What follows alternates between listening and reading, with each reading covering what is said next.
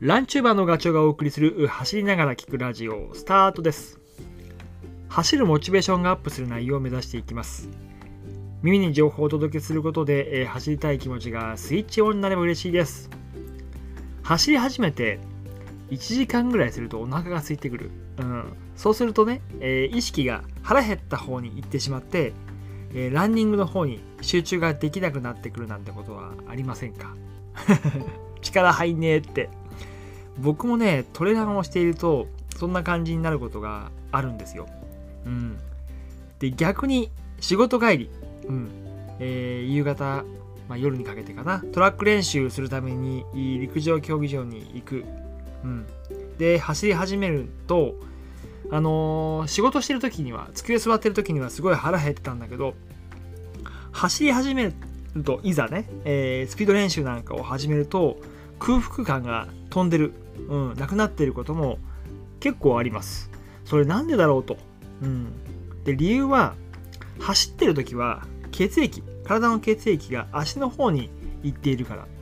でそのために胃の動きが低下してる。故に腹減ったことを体が忘れちゃってるんですよね、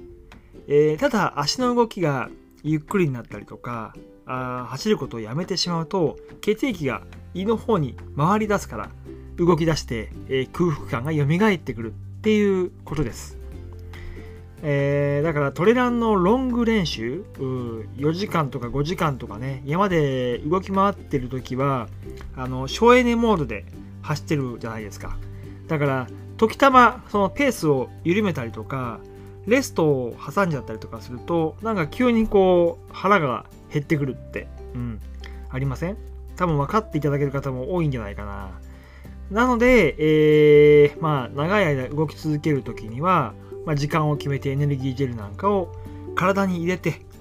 常にそのなんだろうエネルギーが、うん、満たされている状態をキープするっていうことがポイントになりますね。で空腹感を感じてしまってからではちょっと言ってしまうとねあの遅いこともあって、まあ、ハンガーノックとか低血糖とかあのそういう動けないリスクがあるので、えー本当に腹減る前にちょこちょこちょこちょこエネルギーを補充するっていう癖づけが結構ポイント。すごいロングのあのトレイルなんかする人はそれあの絶対に知っておかなきゃいけないことですね、まあ、ウルトラマラソンなんかもそうだと思います。でちなみに、えー走る時のエネルギーは食べることでね、えー体に溜め込むことができる。これが一番手っ取り早いんだけどただエネルギーをこう貯められる、うん限度っていうものがあってあのタンクに貯められる量が決まっているんですよね。だいたい2000キロカロリーなんて言われてる、うん、でその2000キロカロリーは90分ぐらいも動き続けると、えーだんだんこうエネルギー減ってきて、うん、腹ペコサインが あの体中になり出す。脳から生命維持装置が働いて、えー体がだんだんこうなんだろう動きが止まってくるって、うん、早く食べなさい食べなさいってエネルギーもなくなっちゃってるからね。だけど、えー、と一方でフルマラソンを走る時ってね42.195キロは3時間とか4時間とか5時間とか、うん、トレランで言うと10時間とかね長い100マイルレースなんかだったら20時間30時間ね走ってる動いてる人がいるわけじゃないですか。どうやって動き続けるのかなっていうふうに思いません、うん、でこれは、まあ、このラジオでも、まあ、何回も言った 記憶があるけど体脂肪を使っているんですよねえー体重 1kg に対して720キロカロリーのエネルギーがあるって言われています。で僕の体で言うと体重64キロなんで、えー掛け算すると4万キロカロリー以上持ってるんですよ膨大なエネルギーを。でこれはこのエネルギーは膨大エネルギーは普段は使われないで緊急事態が発生した時とか、まあ、あるやり方をすると引き出せるようになってくる。そのやり方っていうのは着火剤として糖糖分をね定期的にあの体に入れることで、えーその体脂肪が使われるようになってくる。故にそのなんだろう着火剤としての糖としてジェルとかドリンクを飲むんですよね。うん、なのでマラソン選手とかは、えー、エイドステーションとかであのスペシャルドリンクなんか取ってるじゃないですかでまあサブ4とかサブ3.5とかサブ3をするような、まあ、市民ランナーもやっぱり途中でジェルを体に入れておくのはそういうことなんですよね。うん、あの脂質代謝を促すためにやってる、うん、保有している体脂肪を使おうっていうそういうあの狙いがあります。でただこの 体脂肪、えー、脂質代謝を促すことはすぐにはできずに明日からじゃあトレーニングしたらできるかって言ったらそんなことはなくえっ、ー、とね体を整備する必要があるんですよ。あのある一定の期間を置いて。トレーニングしないと無理だと。うん。えー、そうするとそれができるようになってくると、まあ、空腹っていうことを我慢する必要は、えーと、なくなってくるというか空腹感を感じにくくなるっていうことにもつながってきます。じゃあその体脂体体脂肪を使えるような脂質代謝の体を作るにはどうすればいいんだと。腹ペコ状態を耐える練習をしなきゃいけないのかっていうとまああの言ってしまうとその通りなんですよ。ただいつもその状態きついじゃないですか腹減ってる状態なのでまあえっと、タイミングとかやり方っていうのをこう意識してやることが結構ポイントになってくると思います。で、これ参考までに僕がやってるその空腹対策みたいなことをお話しすると、えっ、と、3つ、うん、あります。えー、1つはね、晩飯からその次の食事の朝食までの時間を空けるっていうことかな。うん。まあ、一晩寝ると、まあ、体の中のエネルギーってなくなってくるわけですよ。で、その空っぽの状態をわざと作り上げる。なので 寝る前とかあんま食べないし朝も起きてお腹減ってるけどすぐに食べないようにしてます、うん、でまあさらに言うとそこで走ったりとかするとより効果的ですね朝ランすると,、えーと、低エネルギー体にないエネルギーがない状態で、えーと、体を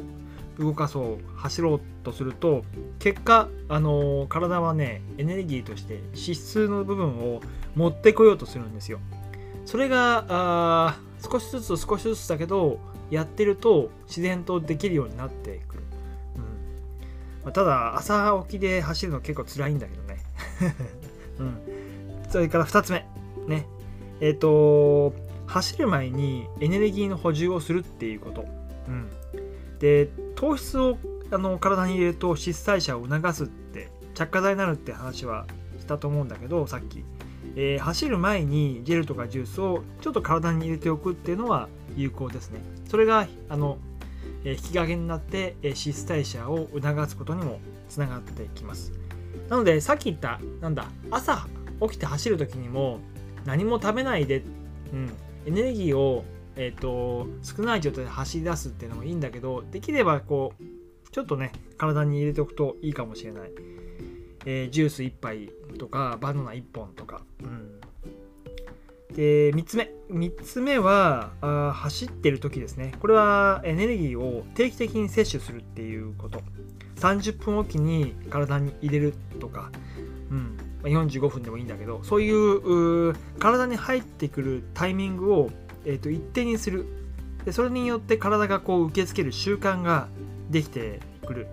そうするとね、不思議と空腹感は抱きにくくなってきます。で、徐々に間隔を長くしていくっていうことをすると、ま、トレーニング、うん、空腹対策のトレーニング、脂質代謝を促すトレーニングとしてはおすすめだと思います。はい。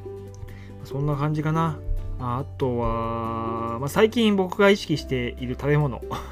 脂質代謝を促すっていうこととエネルギー補充に結構有効だなと思ってるのがちょっと話変わりますよレーズンうん、レーズンいいっすよ。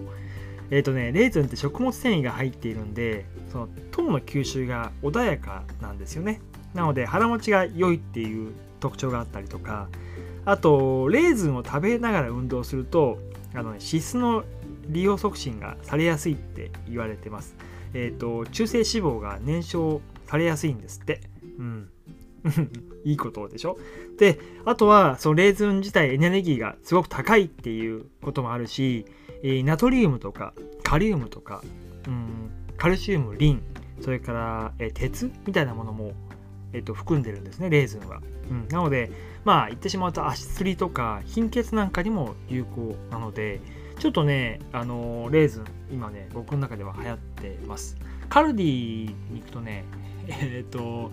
結構安いっていうか、金額170円ぐらいで、それなりの量が入ってるものが売ってたんで、それをいつも買うようにしています。なので、ちょっと、えっ、と、興味がある方は、レーズン、うん探してみても、トライしてみてもいいかなっていうふうに思います。はい。えー、今回はね、走ってる時の腹ペコサイン、空腹感、